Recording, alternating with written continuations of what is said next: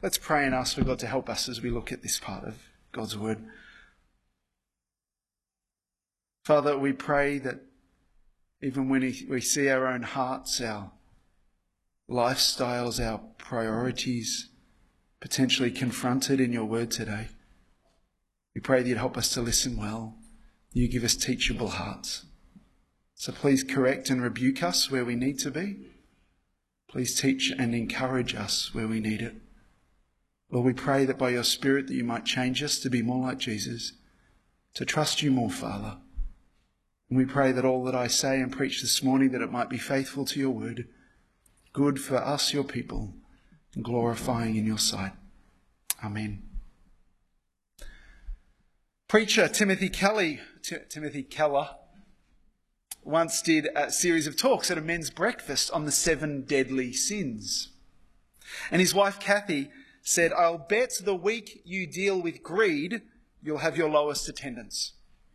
And she was right. People packed it out for lust and wrath and even pride, but nobody thinks they're greedy.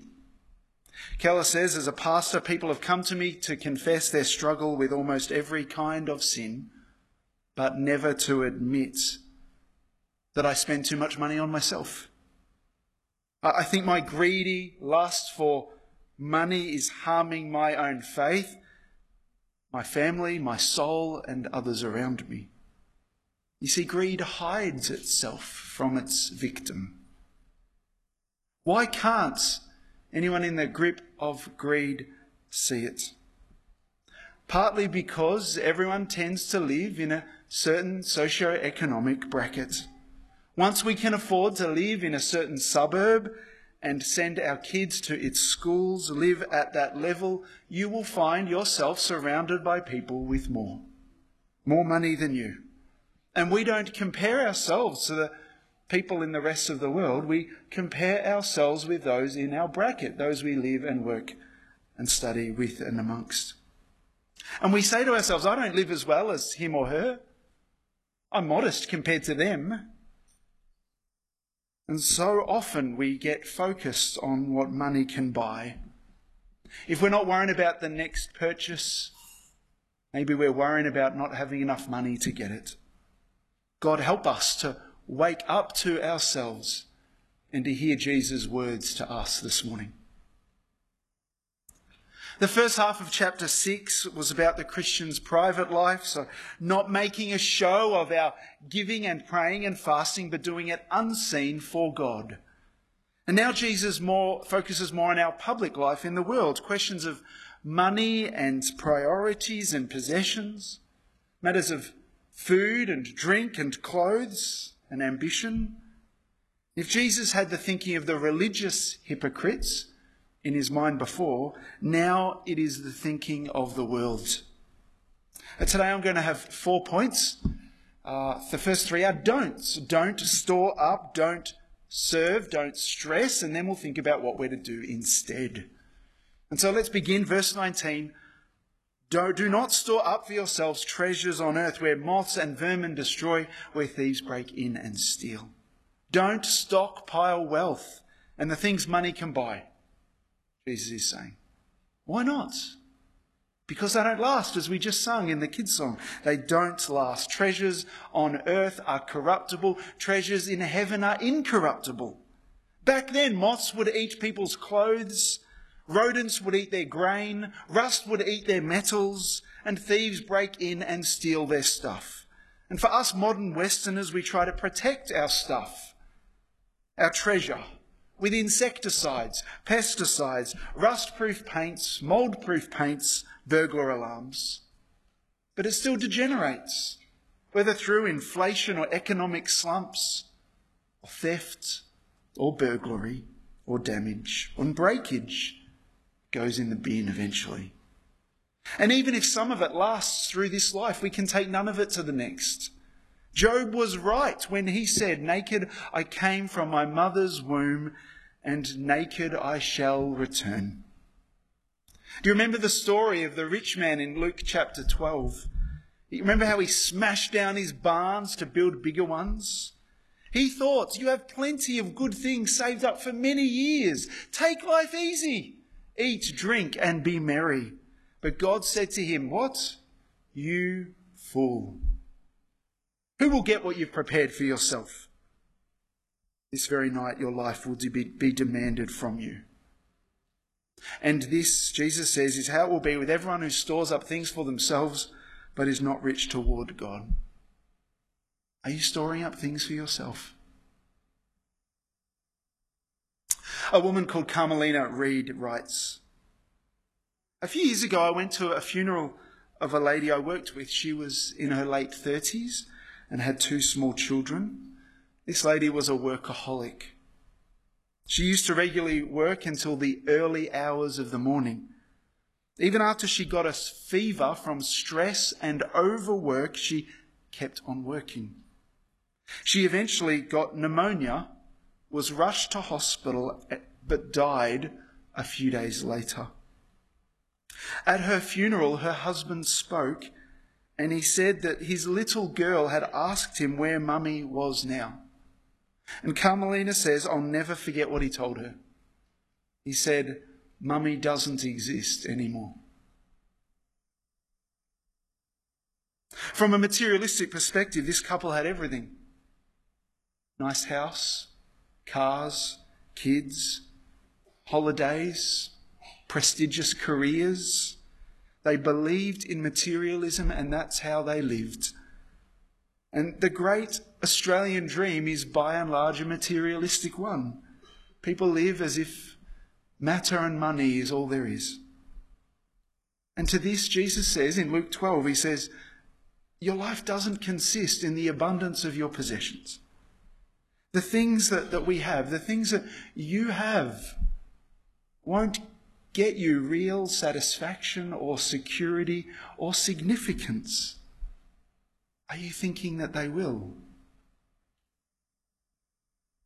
In verse nineteen, Jesus is not banning us having possessions or money in the bank. Saving for a rainy day is not forbidden, nor is having insurance or saving for a home or a car or the like. Scripture praises the ant for storing up food for the winter. And Scripture declares that the believer who fails to provide for their own family is worse than an unbeliever. We're not to despise, but rather enjoy the good gifts of our Creator. But Jesus forbids that greedy and selfish accumulation of money and the things money can buy. So I ask, is he speaking to you directly this morning? Jesus speaks against extravagant, luxurious living, which usually goes hand in hand with a lack of compassion and generosity for those who are in need. The trouble isn't that we have things, but that we hold on to them so tightly and we always want more. We keep wanting more. And so to honestly earn and save some and give generously, that's wise and good. To hoard and spend only or mostly on ourselves is unwise and dangerous. Even if we're able to purchase a home or get a mortgage, it's so easy to have all of our thoughts and energy taken up with that mortgage, paying it off, or all our thought and energy taken up with the new garden, the new kitchen, the new paint colours, what we don't yet have. And I know what that's like. The biggest issue is not so much how much we hold on to, how much we give away, but where our heart is, where your treasure is. That's what Jesus says in verse twenty-one. He's saying, where is, so where is your treasure? Where is your treasure? What do you treasure and love and think about the most? Again, as we've heard in the Sermon on the Mount, it's about the heart. And so one person can rightly, helpfully love God and save up for a house deposit or for their retirement, while another person can have those things become their security, their counterfeit God. And Jesus is saying, don't be a fool. Don't get the temporary things and lose the eternal. Don't be a fool. Rather, verse twenty, store up for yourselves treasures in heaven, which you cannot lose. Now, only trust in Jesus and clinging to him in faith will get you and I to heaven. And the treasures in heaven will be wonderful beyond our wildest expectation. Partly, the treasures in heaven will be far more of what we've experienced in the here and now. Isaiah spoke of finest of meats and the, the best of meats and the finest of wines. I look forward to that. But more than that, heaven, heaven, the new heaven, it will be undiluted love, utterly sinless life, untarnished integrity. It will be responsibility without fatigue. It will be emotions without tears, worship without restraint. And best of all, it will be the presence of God. Unqualified, unrestricted, personal, intimate, near. Presence of God. And, and we won't receive this on the basis of what we've done, but only because of what Christ has done. As Isaiah twenty-five said, we trusted the Lord and he saved us. Storing up treasure in heaven is not about a treasury of merits where all our good deeds and our generous giving go into some sort of credit account in heaven. No. Doing the best I can won't take away my sin. That's why God sent Jesus Christ to die and rise again. We store up treasure in heaven as we live by faith. As we, in our living by faith, we sacrifice for Christ and for others. And as we introduce others to Christ who will enjoy heaven with us. And as we use our money for gospel causes and to give generously. The Apostle Paul speaks about this, the same thing in First Timothy chapter six and from verse seventeen. He says, command those who are rich in this present world, I think that's the majority of us, not to be arrogant or to put their hope in wealth, which is so uncertain, but to put their hope in God, who richly provides us with everything for our enjoyment. Command them to do good, to be rich in good deeds, and to be generous and willing to share. In this way they will lay up for themselves treasure as a firm foundation for the coming age, so that they may take hold of the life that is truly life. Is that you? Are you doing that? Is eternity motivating you to generosity, cheerful generosity? Or does something need to change? It's usually, usually our desires that need to change. And that's where Jesus heads next in verse twenty-two. If your eyes are unhealthy or bad, and your whole, your whole body will be full of darkness. You see, what you see speaks of what you desire. And that affects what we desire, it affects what we seek. And in the end, it can affect our whole life, the direction of our life. So are your eyes, your, are they being clouded by greed and materialism? Our jealousy, our resentment, our envy can all grow through the eyes. What we look at, what we want.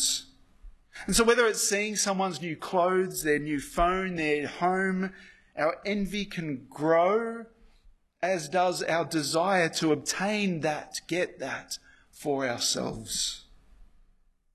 And Jesus is saying ungodly desires can fill us with darkness, potentially even make us wander away from the faith. This leads to our next point. Jesus says, don't serve. No one can serve two masters, Either you'll hate the one and love the other, or you'll be devoted to the one and despise the other. You cannot serve both God and money. Don't serve money. And there's this love-hate language here. It can sound extreme. It's not absolute. It's like when Jesus says in Luke chapter fourteen that to follow him as a Christian, he said there that we must hate our father and mother, our wife and children, our brothers and sisters. We aren't literally to hate them, and we aren't called to literally hate money, but it means that God must be first in our lives and in our hearts by a long, long way. God wants me to love him that much that money matters little in comparison. So the question is, who are you devoted to?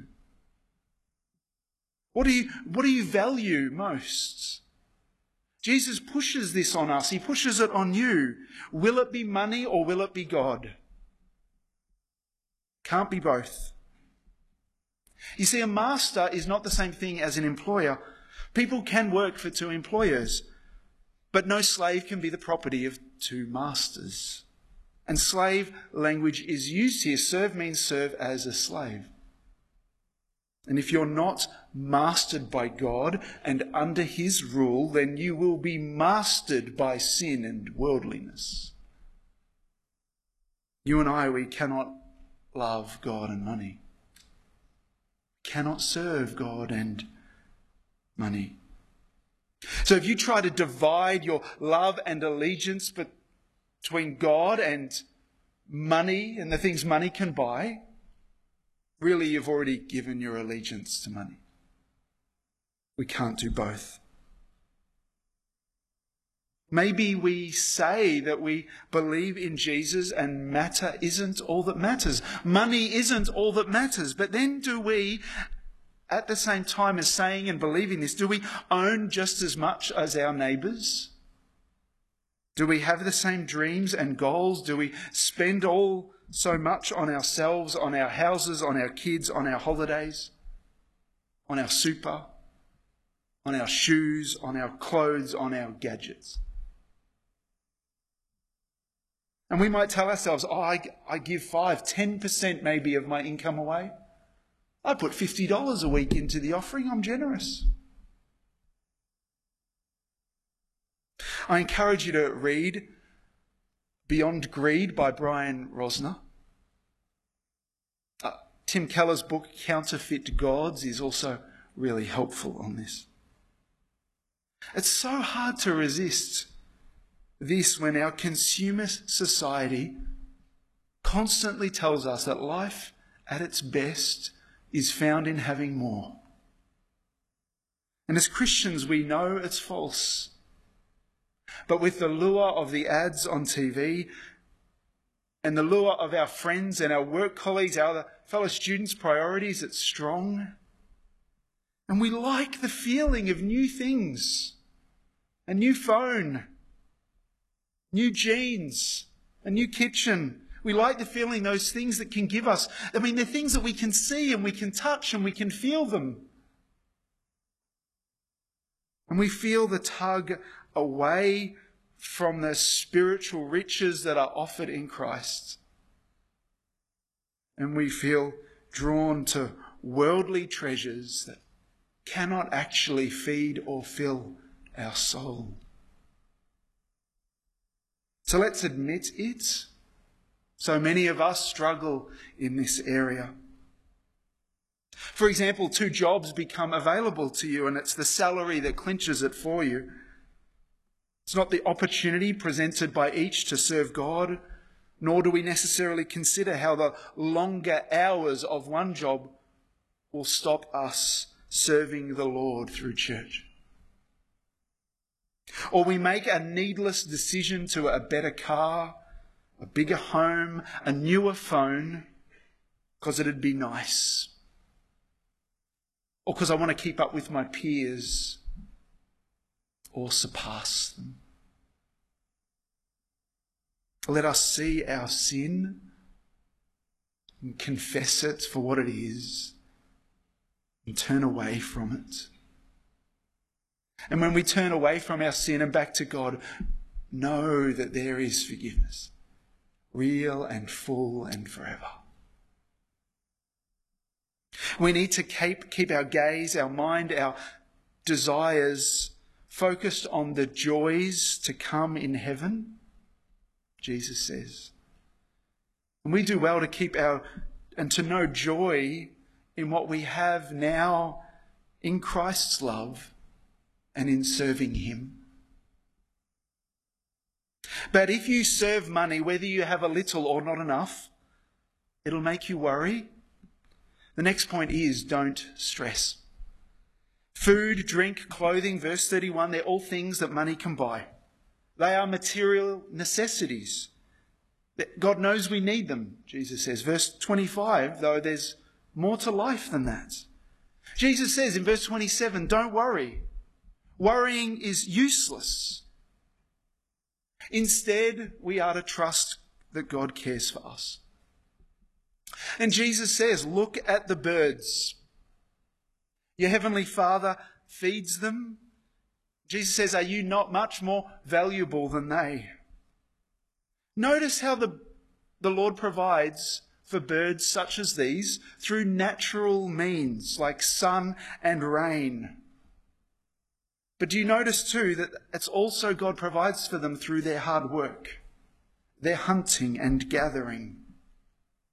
So too God provides for us through means like employments, hard work. And we thank God that if we can't work, then our government provides for us too. But Jesus says you matter to God much more than birds. God cares for the birds. We're God's children, children of the King. He cares for you. You don't need to be anxious. So don't stress, but trust. Don't stress, but trust. Believe that God cares for you and he will provide. Verse thirty, verse thirty-two, God cares for you. He will provide.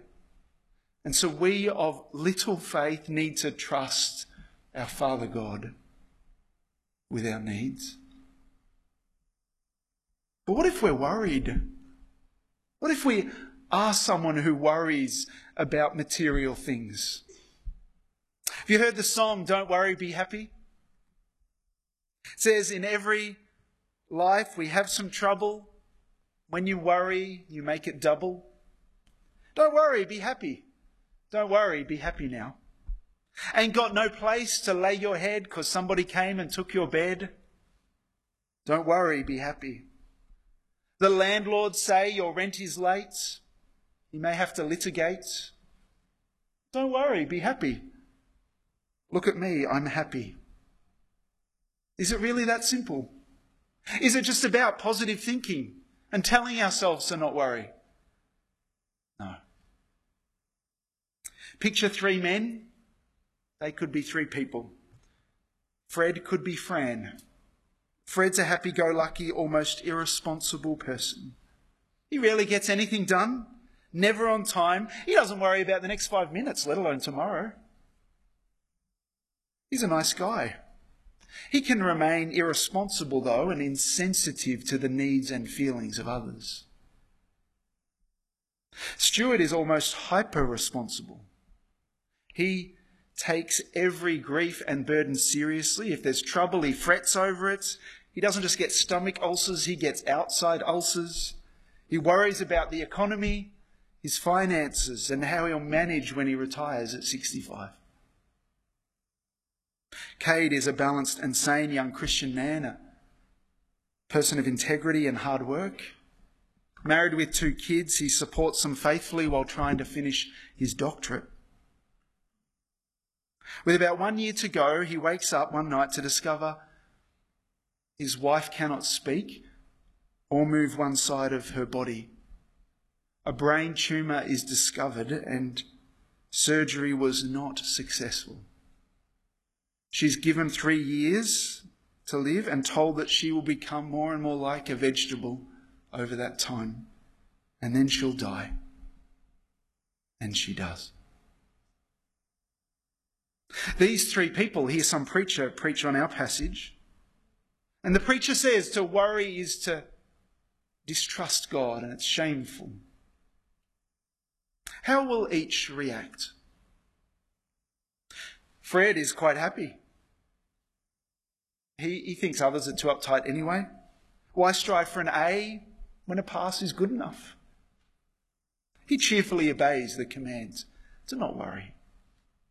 Stuart feels quite rebuked by the sermon. He knows it's him and he despairs. He starts to worry about his worrying. Cade listens to the sermon, and unless he's remarkably mature and full of grace, he bitterly sneers under his breath. Says the preacher should watch his own wife die before he dares cover such a subject. And if he's tired and feeling vindictive, he starts to think about the many other things in the world that justify worry. Wars, financial crises, divorces, deadlines, overdue bills. And he thinks, not worry. You don't understand. It's not possible. Fred, or Fran, needs to hear something of self-discipline, self-sacrifice, hard work, and a concern for others. Stuart needs to hear of God's providence, of the means and results of prayer, and of the self-centeredness that often drives such worry. And Cade needs a close and loving brother to weep with him and pledge support and perhaps point afresh to the proof of God's love, the cross of Christ.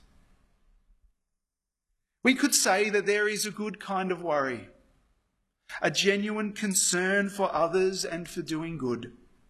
We are to be concerned about faithfully serving Jesus and meeting our responsibilities. But the worry that Jesus speaks of, it, it is sinful and it shows unbelief. And I've been guilty of it. So when you begin to stress, maybe you could turn to or memorize and quote to yourself Philippians four, verse six and seven, and bring to your Heavenly Father your worries with thoughtful requests, seeking that His will will be done, remembering Jesus' words in the Lord's Prayer. And accompany, accompany these requests with sincere thanks for the undeserved blessings you've already received, the spiritual and the material. Maybe by grace you could even thank God for the opportunity to stretch your faith through another hardship. In this, we learn to really trust our all-wise and all-gracious God. We learn to trust the all-wise and all-grace, all-gracious sovereignty of God. Because if God has graciously given us His Son, how will He not, along with Him, give us all things, if not in this life, then the next? So believe that God cares. Christian, believe that God cares for you. Believe what God says. One couple served in a small Canadian church. On Christmas Day, the man distributed food packages gathered by the church to the destitute in the community. He returned home to his wife, and both of them thanked the Lord for the food which He had provided for them. It was one can of beans. Half an hour later, they were invited out to a Christmas dinner. God provides. I can testify too that when my wife Kirstie and I lived for four years during college without with children and without a full-time wage, Uh, things were tight. God provided. And yes, maybe you read this passage and maybe you ask, If God provides and he promises to feed and clothe his children, how is it that so many in the world are naked and malnourished? Let's not be too quick to blame God. I think there's no simple solution to this, but please see that the problem isn't inadequate divine provision, but inadequate human distribution. People hoard and spoil and waste resources and don't share them.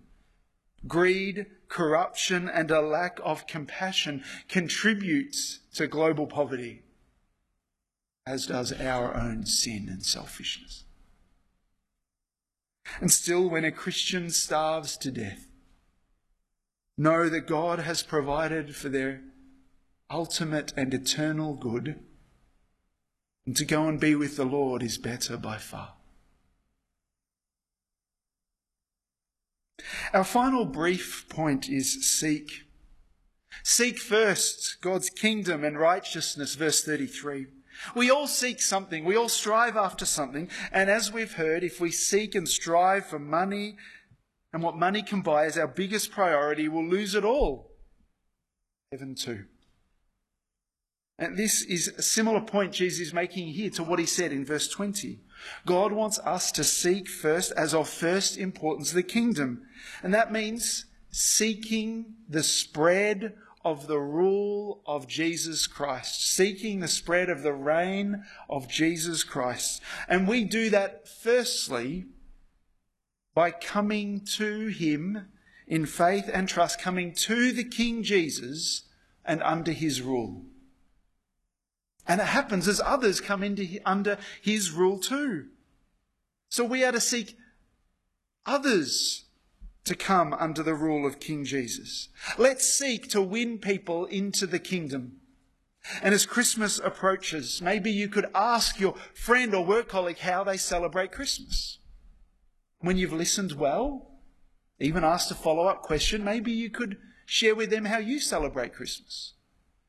And that you celebrate by remembering the birth of Jesus Christ, who came to give people all over the world real hope, never-ending life. And maybe you could invite them to come to carols and hear this good news message for the naughty and the nice. Let's seek to win people into the kingdom. And lose yourself, give yourself in obedience to God. See, living the righteous way, the right way, God's way, it affects everything we do, our priorities, the way we treat people. It will start with how we treat people and relate to others, but it will even affect our bank balance and our level of giving and our lifestyle and what we say no to. Seeking Christ's kingdom will affect what we say no to so we can give to people who spread the gospel and to people going without. Are you doing that? Are you giving to people who spread the gospel and to people going without as you're able and with cheerfulness? Pray that this generous spirit that's shown in action, pray that it will become a habit for you. Yet why not start with one step? One commitment that you make today, one choice. One choice to make one cutback. One choice to not upgrade, a choice to give less to your children or grandchildren so you can give more to others, so you can give generously, because you live to please your Saviour and Master, not money. The take-home message is, instead of storing, seeking, stressing about money, trust that God cares for you. Seek to serve Jesus with your all, even your wealth. Instead of storing, seeking, and stressing about money, trust that your Father God cares for you. And seek to serve Jesus with your all, even your wealth. Let's pray. Our Heavenly Father, we pray that you might Help us to be convicted of attitudes, desires, areas in our lives where we need to change. Please forgive us for the times when we've been blind to our own greed, when we've been selfish with our money and the things that we buy and seek. Change us, Lord. Forgive us afresh through the good news of Jesus. If you forgive us through the cross of Christ, help us to trust in him. And Lord, we pray that you would help us by your grace to live differently, and that you might help us to desire you, God, more than anything. May we love you and not money. Please give us a passionate desire to seek God's kingdom and righteousness. And God, we pray that you would make us generous givers. Fill us with compassion that shows itself in action. May we do this for the good of others and the glory of our God who loves us and who saved us in Jesus. So we pray in his name. Amen.